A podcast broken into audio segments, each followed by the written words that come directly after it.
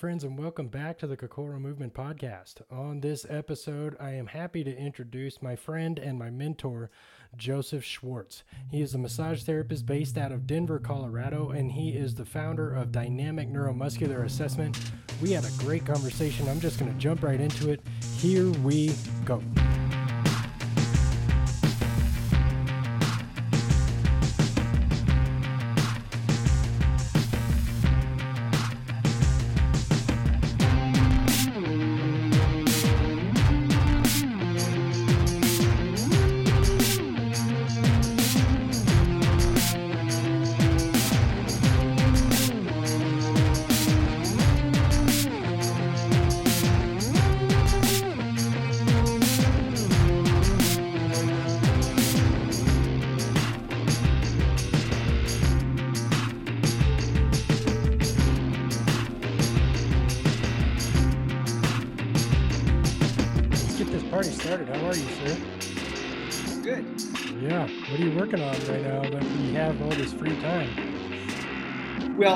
Got uh, some online projects I'm doing. I've got a free online assessment course that is available on um, courses.dna-assessment.com. Okay. Um, this Friday, I'm going to be um, having a two hour mini seminar on nervous system response and redefining manual muscle testing. Yeah.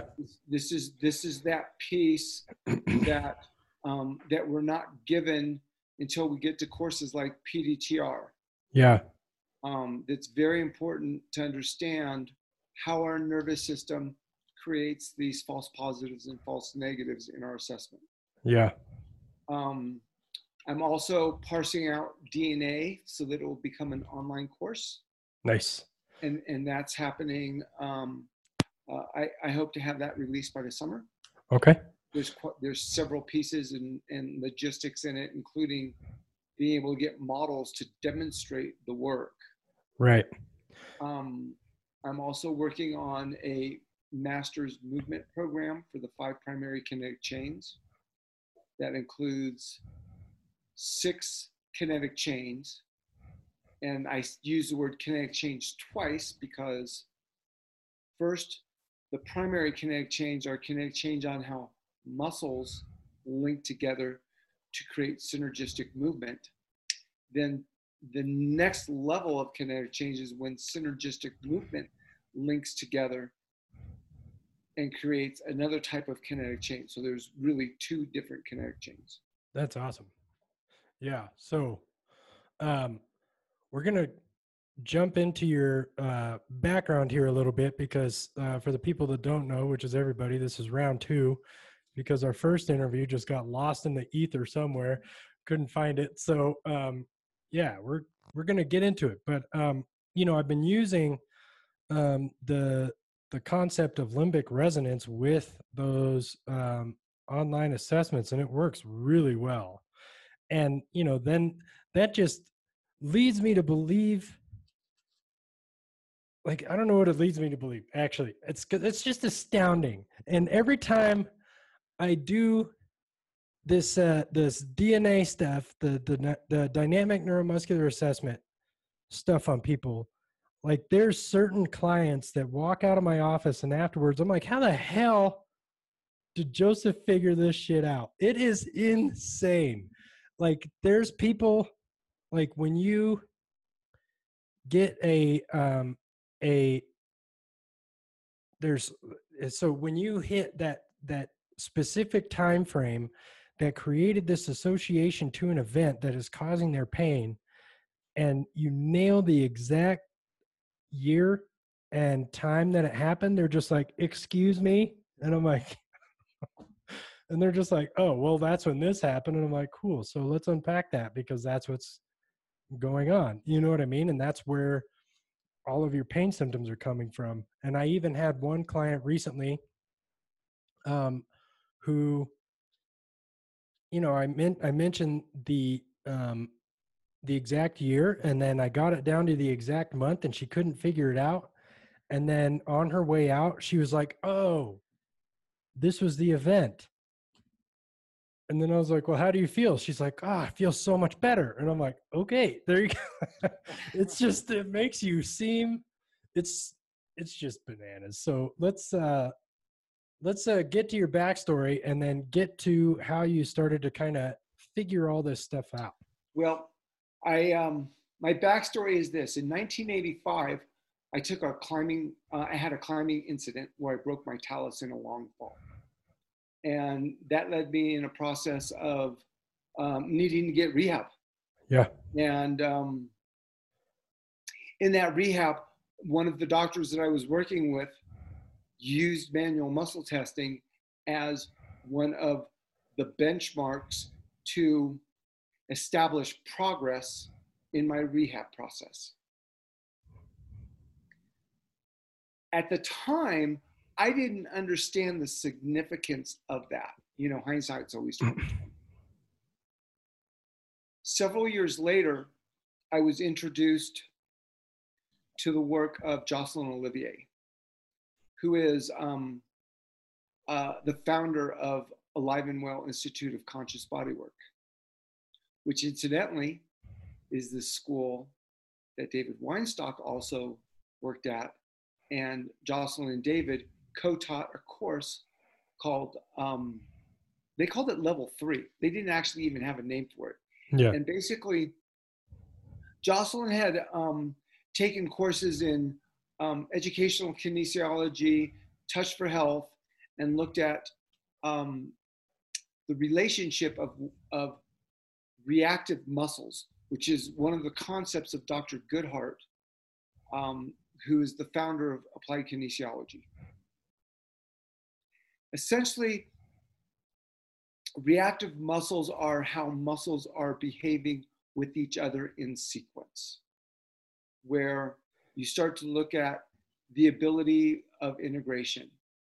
Now, interestingly, some of the premises that reactive muscles were built on, we have now found that they're not true. However, it did give us a launching point to start to look at how our nervous system is responding to movement. And this becomes like this big thing. It's not so much as that muscles are strong or weak, that movement, we either have capacity to move or we don't have capacity to move in any particular way. It's more so the coping strategies that we have developed the structural adaptations that we have developed related to how those movements are correlating to how our nervous system is responding to those movements. And that's what we learn. And so there was a period of time where I was doing what I would consider straight manual muscle testing. And then I was just hungry for why does this work? I don't get it. You know, it's like there's there's got to be something here. This is like this seems like magic. This seems like voodoo. And this is what people think, you know, when they have these kinds of AK work done. It's like there isn't a correlation. How is it grounded in in our physical experience, this thing that's happening? Well, so much of it is happening on a non-conscious level. In applied kinesiology, there is a process that's called therapy localization. And this is how we can identify a correlation to a, a movement coping strategy. I started playing with this and I started using one of the concepts that Jocelyn taught me, which is about using our intention. And I found that I could use my intention to therapy localize. And that's essentially how this process that I call limbic resonance was born. It started with intention. The intention of our mind is enough in connection with another person's nervous system to have an effect.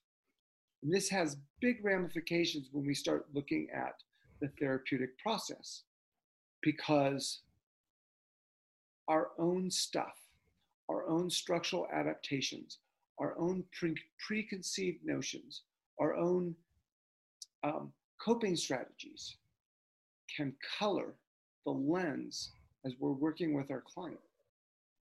This is why we talk about in DNA, we have to be our own client first. Because if our slate is not clear, how are we going to work with our client when those aspects that we haven't dealt with in our own experience are going to be coloring the outcome that we have our, with our client. This is a form of transference. And so, limbic resonance, the communication that we have that is virtually infinite, becomes a very important piece of how we're connecting with and interacting with our clients.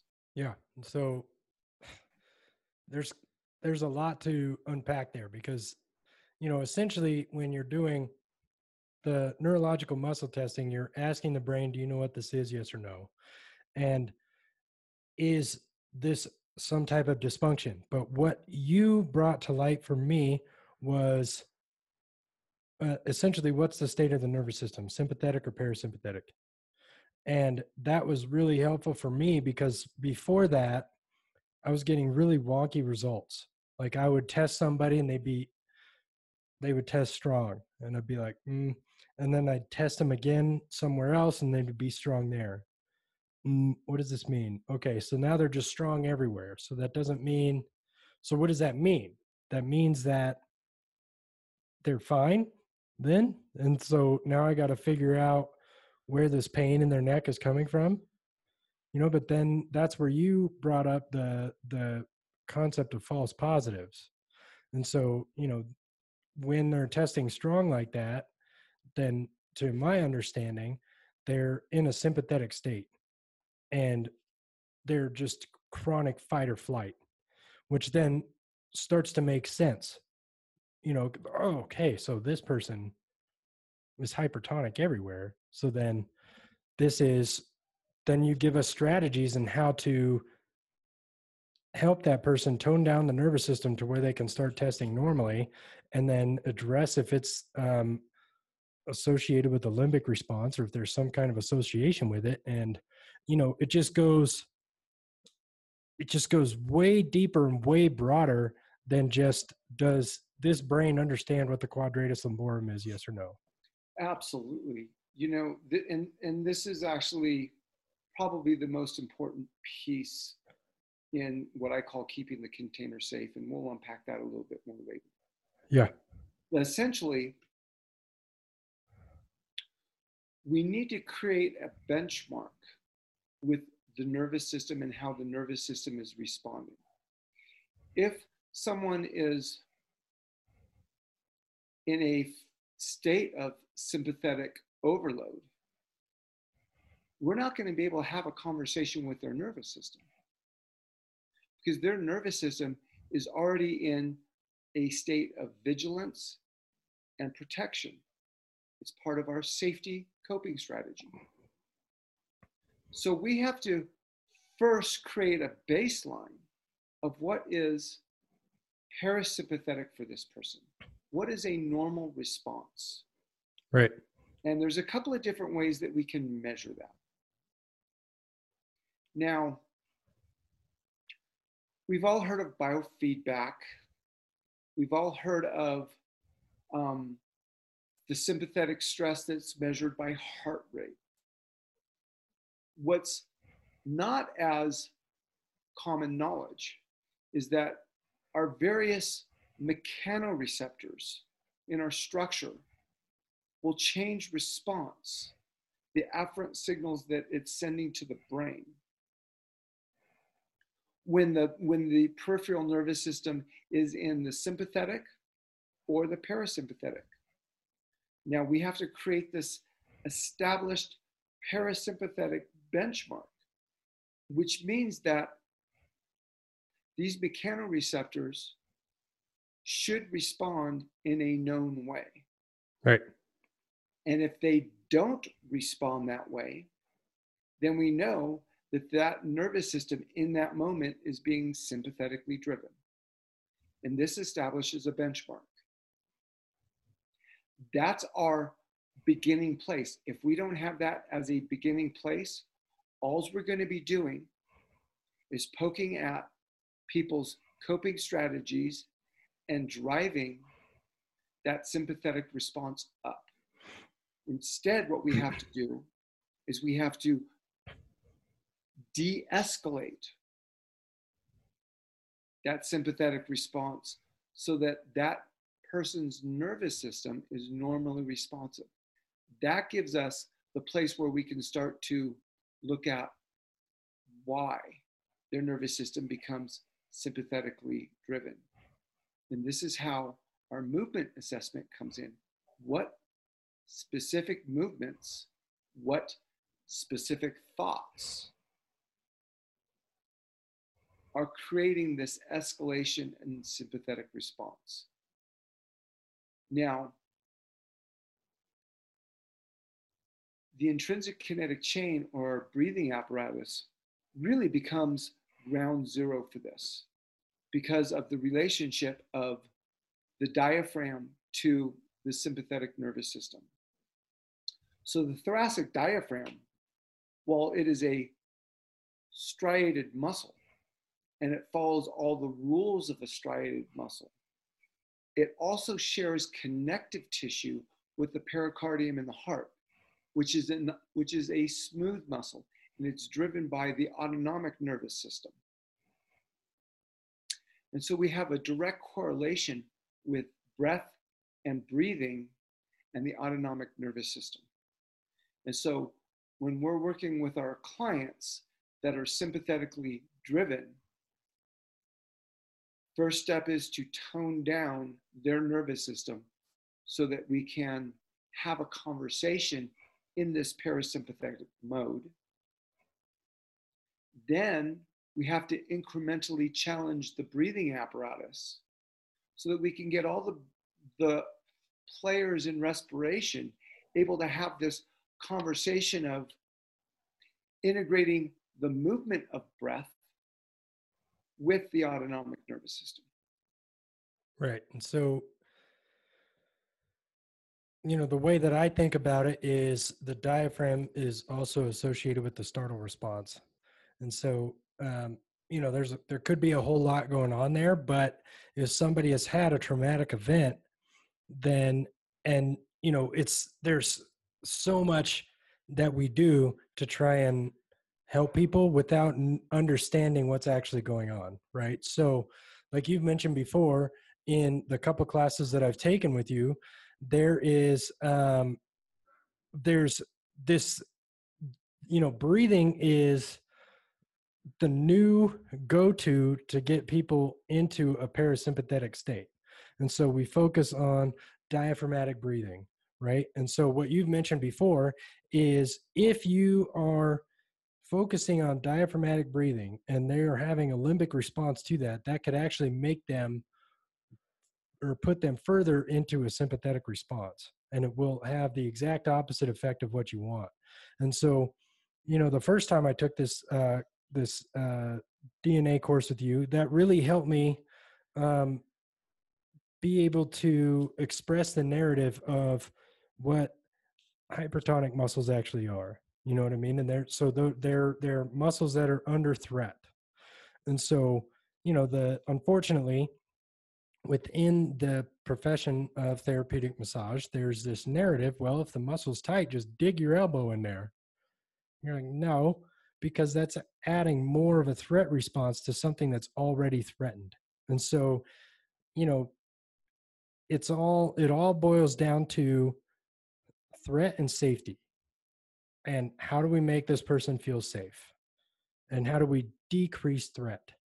And so that's the way that i think about everything in my practice. So if somebody comes in and they're just well i have back pain neck pain shoulder pain all the pain. You're just like well you're essentially bracing for impact and you've been doing so for months. And so that's exactly why everything hurts so what are you bracing for what's happening what happened a couple months ago that triggered this response to where you have become in a protection mode and you can't get out of it so let's talk about that and so that's one of those things that um, i was addressing with uh, my last online client is hey so your shoulder's been hurting for three months. What happened then? Well, I was just driving. That's not true. There was an event that happened that day that triggered this response. And it's this response was already there. And so you have created this event in your head. And every time there's an event that's similar, it triggers this response because nobody's ever addressed what the underlying cause of this shoulder pain is. That's exactly it. Um, when we start thinking about addressing causation and this relationship of safety or parasympathetic and threat sympathetic, how we have that conversation so we can evaluate why a person has the symptoms that they have. We call that the correlation. it's it's really important to recognize this because we can unknowingly be driving that threat response by doing something innocuous with good intention. Like, for example, somebody that has had a high level fear response or startle response, where they take that sharp inhalation to brace and protect their structure. Every time the body takes that kind of full diaphragmatic sharp inhalation to arm and protect, that association in memory is stimulated. So if somebody has that, and with good intention, we're teaching them a breathing exercise such as 90-90 hand on abdomen, you know, feel the intra-abdominal pressure build using diaphragmatic breath. While in an integrated breathing apparatus, that is absolutely appropriate. But for someone that has had this kind of startle response that is unresolved, that is going to just continue to stimulate that response. And so this is this is like the elephant in the room. Yeah. Because we can with good intention be giving our client a movement protocol that I'm going to use the word should, should be good for mind, body, spirit. However, if their coping strategy is such that that movement creates a threat, all we are doing is reinforcing that threat.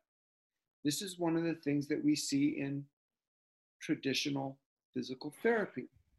People are given an exercise for a particular symptom. Right. Some people get better, other people don't. What's the difference? Why don't people get better? It's because that movement is threatening their nervous system, and their nervous system will not have the capacity to learn how to optimally organize to respond to that movement.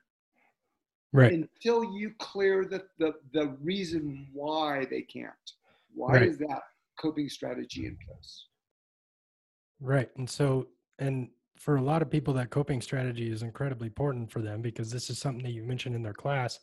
Like that, that coping strategy, that event has become a pillar of who they are as a person. And so you can't just yank that pillar out from underneath them. That's a load bearing structure. And so when you do, then the whole building could become crumbling down and then you won't know what to do. And so there's some people that need that hip pain they need that low back pain. They need it. And so that's where um, that was a really important part of that course was you have to you have to establish that it's safer or it's safe to clear that it's safe to get rid of that pain or whatever's causing it you can't just go in there and get rid of it. And so that's another common narrative amongst the massage therapy profession is oh we just go in and hammer it. We just get rid of it right? When and the same thing with like physical therapy or whatever it is. So um and the other thing that i wanted to say uh is we as humans need borders for things we need to separate things out that's how we feel better about our understanding of the way that things work so you know the the further I get into my profession, the more I understand that it's all the same stuff. It's the person standing in front of you. It's not a ligament. It's not a muscle. It's not a brain. It's not the nervous system. It's not your organs. It's not, it's the person in front of you. And everything that is associated with that person is associated with that person. And no matter how they're feeling, right? And so, um, you know, one of my favorite quotes from uh, Dr. Joe Dispenza is thoughts are the language of the mind and emotions are the language of the body. And so that's one thing that, you know, people, we, we have these metaphors that we say all the time. Well, that feels terrible, you know, like uh, I have the weight of the world on my shoulders, you know, like that guy's a pain in the neck, like all this different stuff. My heart hurts. I feel it in my gut. We say this stuff all the time when somebody comes into my office, I don't ask, like, what's your brain thinking? I ask, how are you feeling? Because that's how you're feeling. You know what I mean? Like, right now, everybody's scared. We're all anxious. Some of us are kind of depressed. You know what I mean? Like, especially, um, you know, I go through periods of it. I've been keeping myself so busy, but, um, uh, you know, going through periods where I understand that my profession is very socially interactive and all of a sudden i'm cut off cold turkey and now i can't work on people anymore i can't coach them anymore i can't do anything anymore just the next day you know like the next day i'm just well i guess i'm at home indefinitely you know and so how does that make you feel? It's heavy. And this is the first time in recent memory where the whole entire planet feels this way at the same time. You know it's heavy duty. And so there's yeah it's just there's a lot to unpack with these humans. And i think that you know your methodology is like opening the door and everything else that we do is just sticking the key in the hole you know but once you open the door you're like holy shit there's a whole neighborhood out here. And then this neighborhood connects to other neighborhoods and this these other neighborhoods are part of a city which is part of a state which is part of a country and they're so like you can go so deep into it it's just crazy. And so if you have your mind open to that you can really make a difference in people and you can really make a difference in yourself and you can just blow your own damn mind every single day you're working on people it's amazing it is. It's it, you know to this day I am continually surprised on how people's process and their availability to make change with what seems like such little input. It's like if you think about um, homeopathy.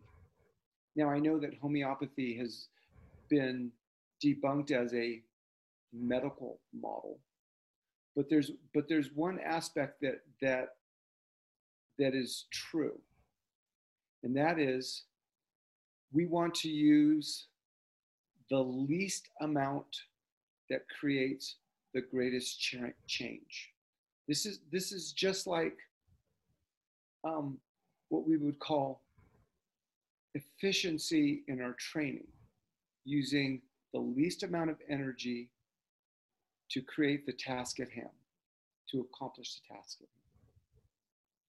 And so when we cue in the nervous system appropriately, it instantaneously changes with very seemingly little intervention.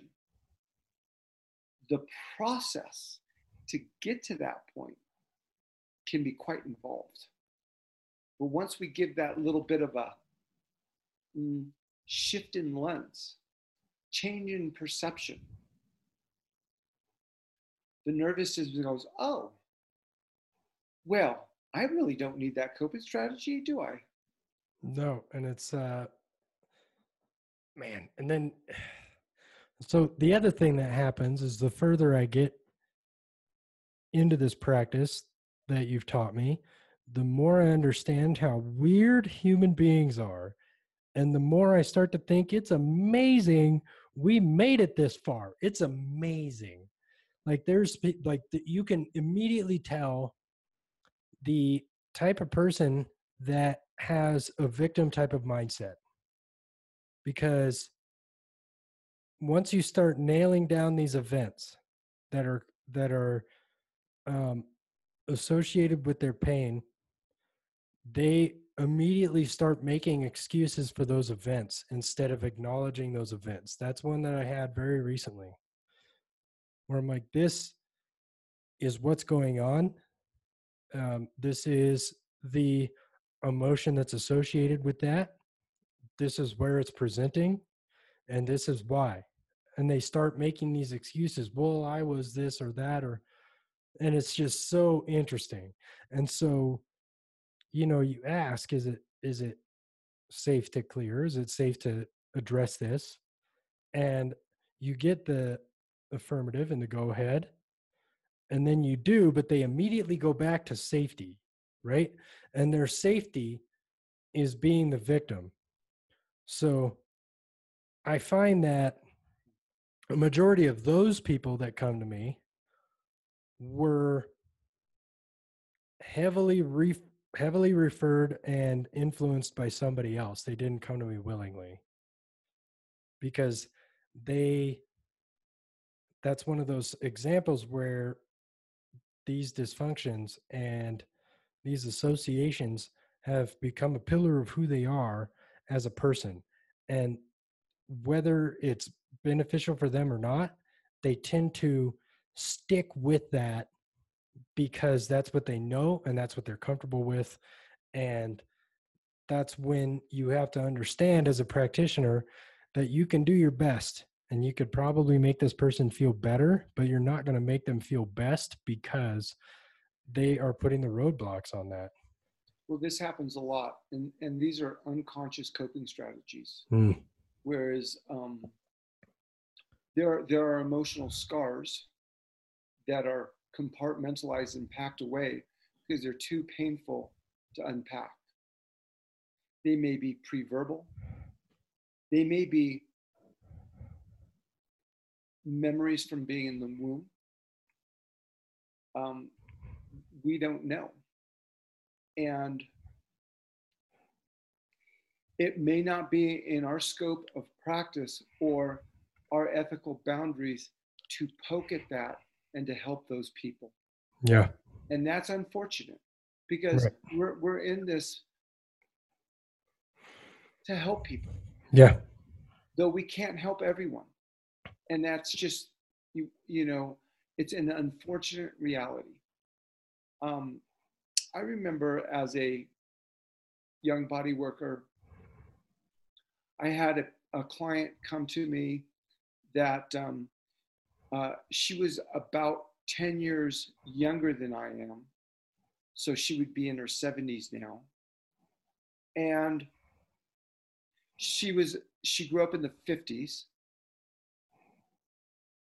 and she was a crib baby her parents didn't let her out of the crib so that she could acquire the developmental movement patterning that we need to develop so that we can be upright, biped, and have a normal walking gait.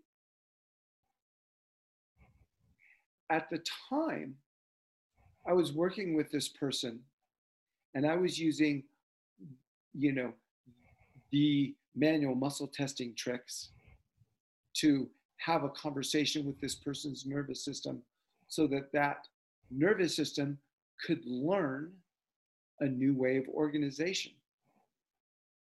It had zero effect. And it's because there was some pre verbal trauma that happened because this human being didn't get to experience the developmental movement that was necessary to progress into a functioning human being. I was unable to help that person. And it made me really recognize oh, I might have a great toolbox, but that doesn't mean that I can, I can, you know, work with every problem. Yeah, so interesting. Um, so I'm trying to remember the order in which these go, but there's a guy. His name is Trevor Moawad, and he's a, a, a mental conditioning coach for um, a myriad of different professional teams. And he was talking about the concept of what you were just saying, which is, um, you know, unconscious. Um, God, I can't remember what it is, unconscious and conscious. But there's some people that are aware that they have a problem, but they're not willing to address what it is and then there's other people that um, have a problem and they know what it is but they're not willing to do anything about it and then there's other people like the ones that i was just describing where they are aware of their problem but they are convinced that they can never change and that they'll always be this way and then there's other people who are really fluid and these are the people that you can really help out. These are the ones where they come in, they're like, This is my problem. This is what I have. This is what's going on. You're like, Cool. This is what it is. I'm like, Oh, great. Now I feel better. And then that's it. You know what I mean? So it's, uh, it's really important to, and I realized this early on, understand the psychology of human beings the best that we can in order to help them the best that we can because a lot of the symptoms that I see are psychological in nature it's pretty rare that we have a um, a acute biological problem. You know, sometimes it is and sometimes it's not, but you know, for the most part, the people that are coming into me are stressed out and you know have all kinds of just this emotional baggage that they don't know that they're carrying around and that's a pretty heavy load it is, and we can also think of it as our structure is a reflection of our mind. Hmm. If we have a structural issue, an adaptation, if we're experiencing pain, if we've experienced trauma, injury, all that is registered in the mind and it becomes a feedback loop. Most of that feedback loop is at the unconscious level. One of my teachers, a neurologist, said to me, the brain is processing 5 billion bits, or no, it was 9 billion, 9 billion bits of information per second. Yet we're only consciously aware of several thousand. Which is overwhelming, even if you think about it. That's so overwhelming. Right. That so much is happening on an unconscious level. Right. And yet we are responding to all those inputs. All those inputs are coloring our experience without us being aware of how or why we're responding to the world around us the way that we are. This actually is the main benefit of having training. And when I mean training, I mean training in martial arts, physical culture, um, art therapy, whatever your training is in. Because what we're doing is we're we're toggling our experience in such a way that we're gaining I don't know how to quantify it. Some bits of this information that we didn't have conscious um, relationship to. We're gaining more relationship to our experience. This is why the kind of um, drills that we look at in martial arts, from static to dynamic, when we start to look at that spectrum of those drills and how we're recovering bits of movement that we have lost for various reasons. That recovery process, when we recover those blocks of movements, then our brain has access to that again. Then our brain has access to assemble those individual building blocks in a unique way, and our movement improves. Our skill sets expand, our experience expands. This is a complete luxury of having a, an environment in which we can train and practice. Because in real life, we don't have that luxury. We either have developed those skill sets so that we can respond to the situation in hand, or we can't, and we create a coping strategy to respond. Right. And if we don't have the, those skills, that coping strategy in some way is going to be maladaptive. It's going to have a descending spiral of the way that we respond in some in some manner. Right. And so uh you can really understand that in our current situation that we're experiencing globally, right? So, you know, February is when everybody was like, hey, coronavirus, this is a problem. And then it started creeping into March, and they're like, okay, it's showing up in America now. And then every day, you just wake up and you'll be like, okay, so what are we doing now? And so I think that that was um, my coping strategy for that was largely based off of jujitsu training because you can't make a decision unless you know what's going on. And so in jujitsu, especially when you're sparring with somebody, that decision that you're making changes moment to moment. And if you're focused on the armbar, then you're going to get choked. And so every single day, you just wake up and be like, what are we doing now? Okay, we might close in a week. What's our strategy? How do we handle this? Where do we go after this? Where do we go if this doesn't happen? Where do we go if our gym shuts down? How does that work? I don't have, how do I start giving people assessments online? How do I start coaching people online? How do I provide new products for people? How do I make myself viable? How do I keep doing this? How does this keep going? How long are we done? Like, don't worry about how long it's going to take. It could be June, it could be July. We have no idea. This is an unprecedented event.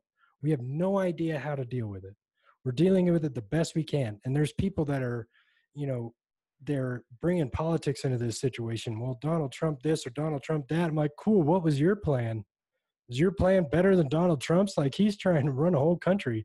You're just trying to figure out if you can stay at work or not. You know what i mean? So like it's this is an impossible situation for everybody to deal with and you have to deal with the variables as they present themselves. And so as you were alluding to earlier there are people that don't have that martial arts experience that were just telling me, hey, my business is going under. I can't, it's not going to survive this. I'm going to shut down. There's, you know, gyms all over Arizona that have just shut their doors and are starting to sell their equipment off. You know what I mean? Because they couldn't, they didn't, they didn't have survival strategies in place. They didn't start thinking worst case scenario, best case scenario, and every scenario in the middle. You know, so that's uh it's really interesting that you say that because of our current situation and how a lot of people are handling it. You know, so like, you know, that's the first thing I asked you is, what are you working on right now? And you named like 15 things, you know, so that's like you're handling it the best way that you can. And maybe eight of those things will work. And and maybe seven of them won't. But you have more irons in the fire than ever before. And some of them are going to pan out and some of them won't. But that's how it works. You know, it's like if you're um, sparring a jiu-jitsu and you throw up an armbar that doesn't work cool what next oh i have an omoplata here cool that didn't work either but now i have side control now what are we doing okay i'm going to grab the arm take the base away you know what i mean there's all these different options that you have based off of the experience that you have which is high level problem solving under duress and i think that's one reason why martial arts is so imperative for people because you know that there's these situations of high stress where people are just buying the shit out of toilet paper instead of understanding that this isn't a survival strategy.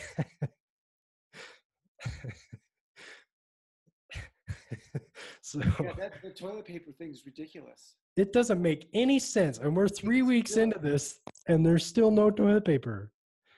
You know, in November I was in Nepal check trekking. Yeah. You know, we were given for toilet paper a bucket of water. I mean, in in most modern homes, the shower is right by the toilet. You can figure it out. You know what I mean? Uh, come on, it's a thing. God dang, man. All right, so that's actually something that I want to hear about. Is your trip to Nepal? How was that? Oh, Oh my goodness, it was amazing. So we flew from Denver to San Francisco to Qingdao, China to Nepal to Kathmandu. That was like 30 hours of travel. Yeah. That was kind of heinous. Yeah. But uh, fortunately, in my wife's brilliant optimism, she upgraded our seats from coach to business. And we ended up having a full row and it was comfy and it was great. And so we were able to get up multiple, you know, multiple times and, and stretch and do do a little joint mobility and and you know keep from getting um, locked up and or getting a blood clot or any of these heinous things that can happen on long flights. Right. So we get to Kathmandu and it's culture shock. Yeah. So Kathmandu is one of the poorest cities in the world. It's a third world country, a developing nature nation. But there's something unique, and that is people are happy. Like they're happy to be living and to not really having anything. The pollution was a problem. Yeah. And, you know, as being privileged and coming into a poor country with enough opulence that we're able to stay at a nice hotel, it was like in, a, in, in an oasis.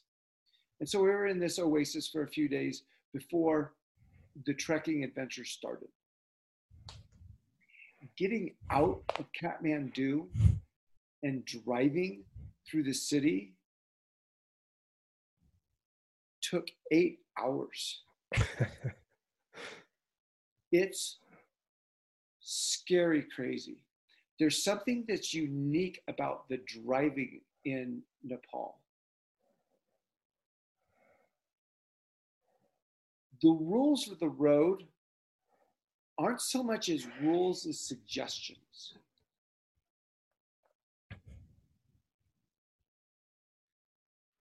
People have this way of driving that I call it would never work in America, where they're mutually cooperative with each other. There's mutual yielding. Everybody stays moving, but everybody's also being considerate of the other person. So it's not the me, I'm in my car and I'm going to run that red light regardless of anybody. You know, it's it's it's a really interesting thing. And so this kind of mutual cooperation, it looks like chaos, but it works. And there's very few accidents. And so we get out into the countryside. And um, this is where we go from a bus to a four by four. Uh, we uh, in our trekking team, it took two four by four um, uh, trucks to take all our gear and stuff.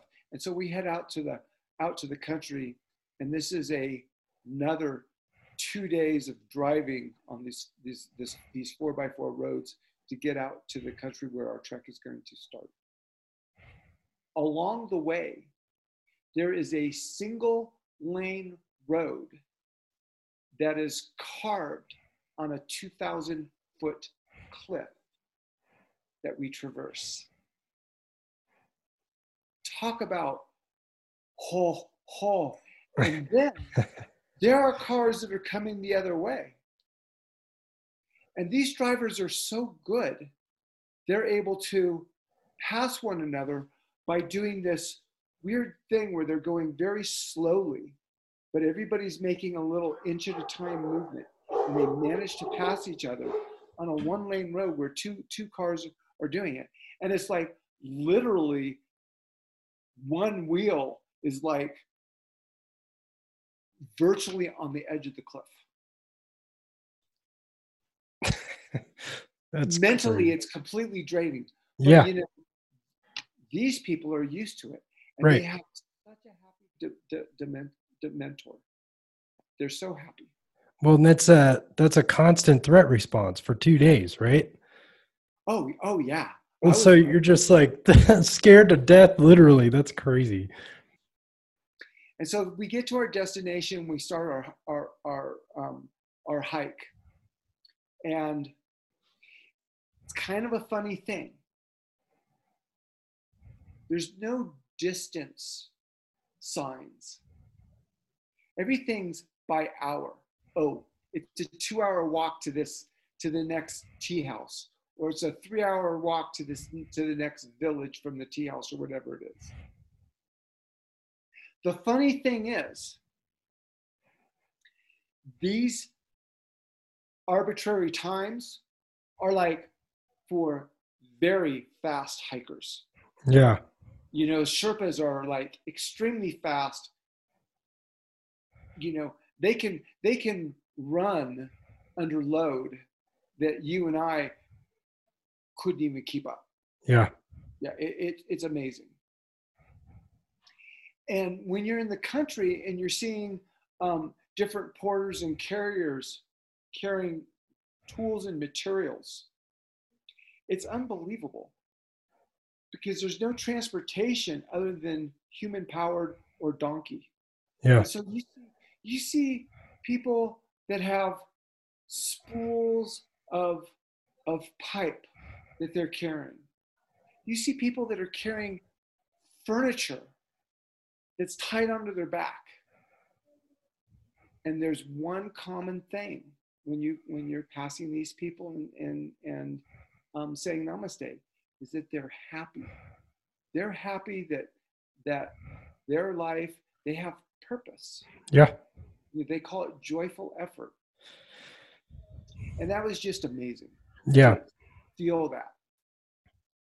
We get to our destination after four days of trekking, which is a town um, in Phu.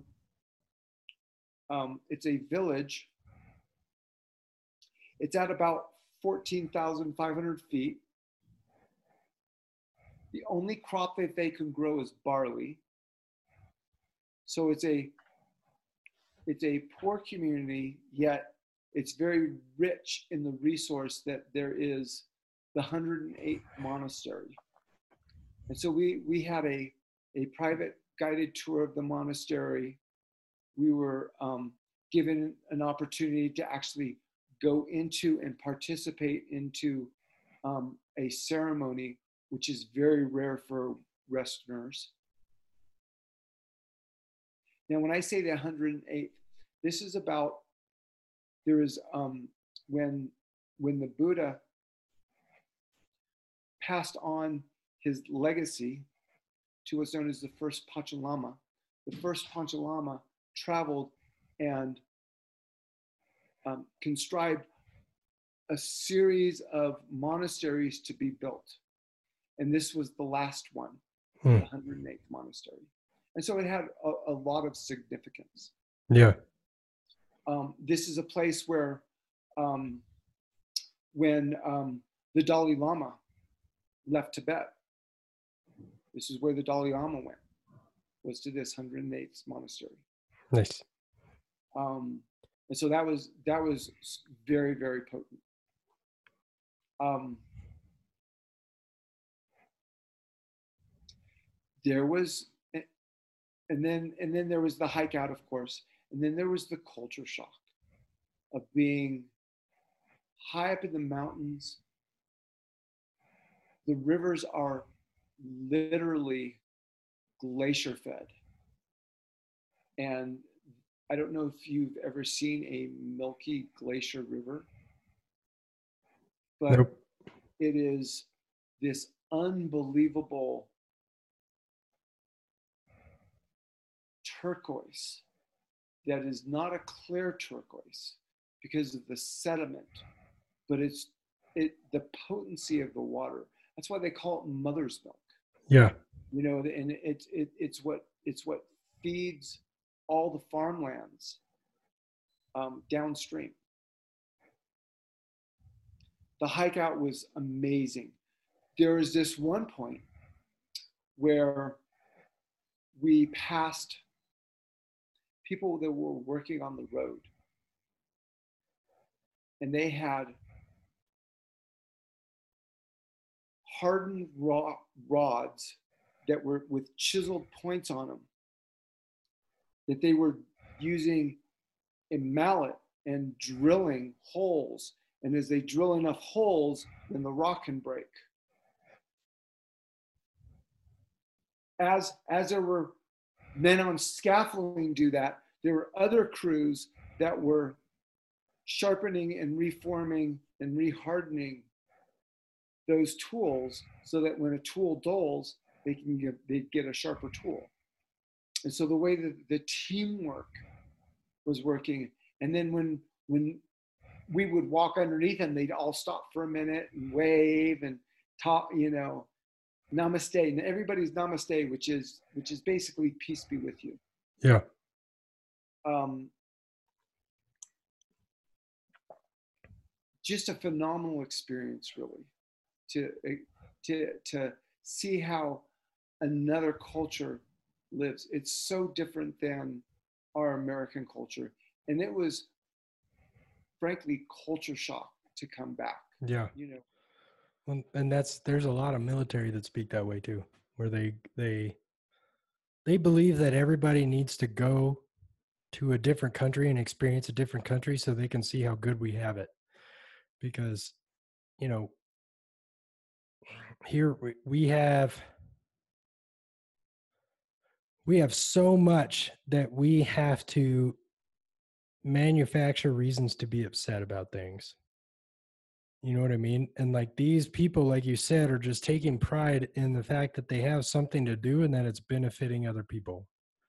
You know, like we have, we live in, um, man, it's just good. Like that, we live in a place where, you know, one of the one of the times when I was going out, um, this was the night that we got our um, announcement from our mayor that we had to shut down our gym. And, um, you know, I was going around and I was trying to find some isopropyl alcohol or some um, hand sanitizer because I was still um, doing some uh, massage work for another company in town on a uh, an elite runners that are from Bend, Oregon. And so, you know, one of the things is like, hey, we have this virus going around, but look how clean I am, right? So I was trying to find it. I didn't expect to find anything, um, but it was really depressing on at how exasperated and defeated people were trying to find stuff that they needed because we are used to such abundance that we can't stand to not have stuff. And I was walking through the grocery store and there was these these two individuals that were so upset that they couldn't find their brand of 2 liter soda to buy. And I was like, "What are you talking about? Drink water. Like be healthier. This, you know, this virus goes after people like you that are arguing about soda. Who cares? Like, this is insane. You know what I mean? And there's these people that are just so joyful to be sharpening tools so that the people that they're working with can effectively do their job. You know, and it's like we go from, yeah, I could see, I could see how that would be pretty shocking. And just even, even understanding this within myself you know like one of the things that i miss is you know obviously going to the gym but i have two coffee shops that i stop at on the way to the gym and both those coffee shops are closed and i'm like well now what do i do? Drink coffee dude or drink water like you can make coffee you know like what are you doing? You know it's just super it's super weird and uh you know like really having to you know like i said hunker down because i am getting an income and it is paying my base level of bills but that's all it's paying. I don't have any extra you know what i mean? So i can't go and just buy frivolous stuff anymore at the moment. But there's people like you said that just will hike forever. Like you're an american you're on the struggle bus just cruising through this hike and there's a guy just stomping down the trail with furniture on his back because that's what he does and he's super happy. Oh cool i get to deliver this to larry over here. You know what i mean? And you're just like oh my god i gotta go to work or what whatever our stupid american problem is you know what i mean? That's yeah. First um, world problems. for sure and you know there's a um i had this concept where people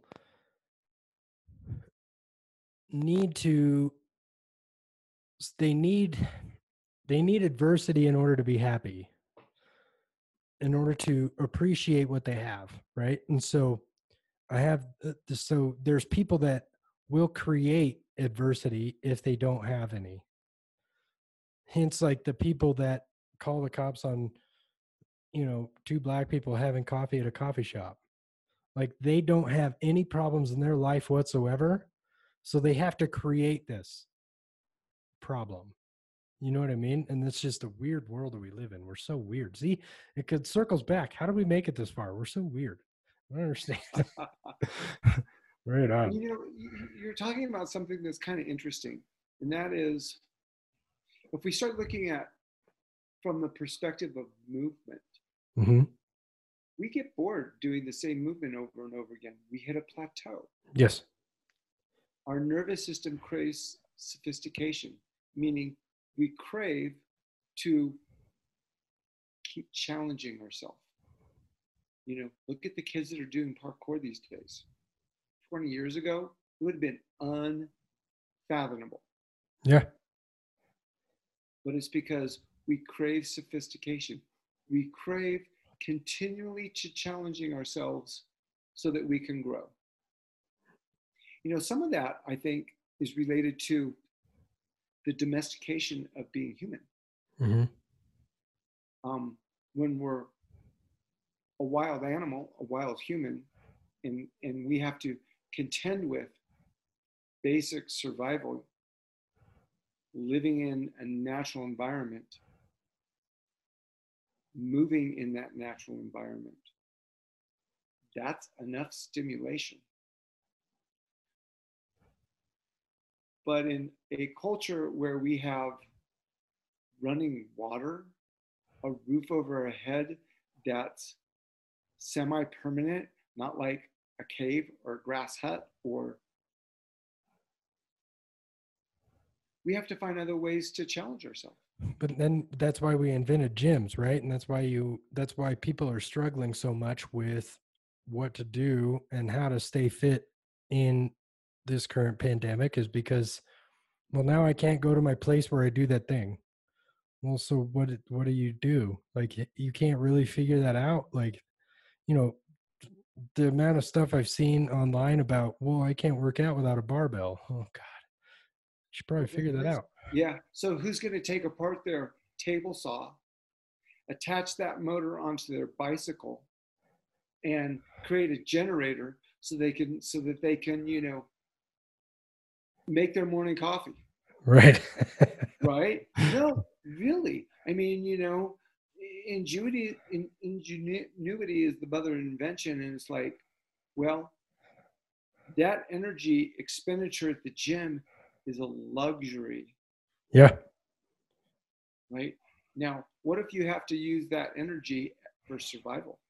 Right. How are, how are you going to reformat what you're going to do?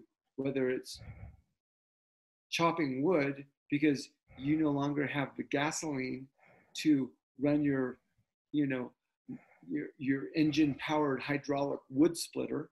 Right. Right? You know you start to really start to look at that. Yeah. Start to look at that. Right. Fascinating. We're so weird. All right my friend. Um what a great conversation. Thank you for coming on with me. I appreciate it. Hey, you bet jesse. It's always phenomenal to spend time with you Absolutely. And where can people find you? Where can people find everything that you're up to? Because, like I said, you have a whole bunch of irons in the fire. And I think everybody needs to take advantage of that and be a part of that. So, where can people find all that stuff? Uh, on Facebook, our, our page is DNA dash assessment.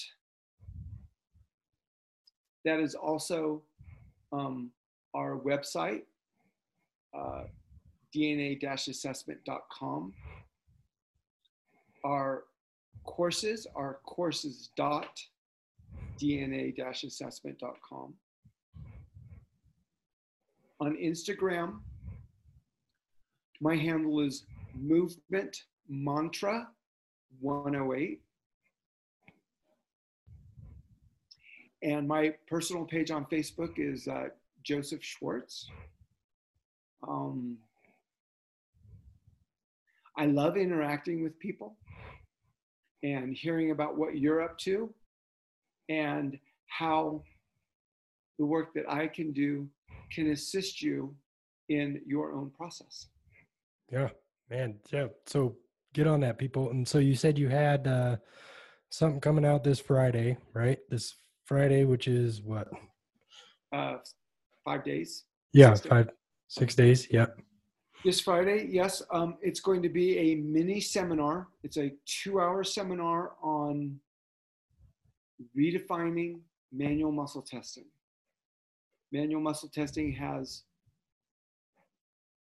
several problems that we have to unpack. Yeah. And uh, what time is that on Friday? Uh, 10 to noon Mountain Standard Time. Okay. Cool. I'm on it. I'll be there. I'm gonna put that in my schedule right now. All right.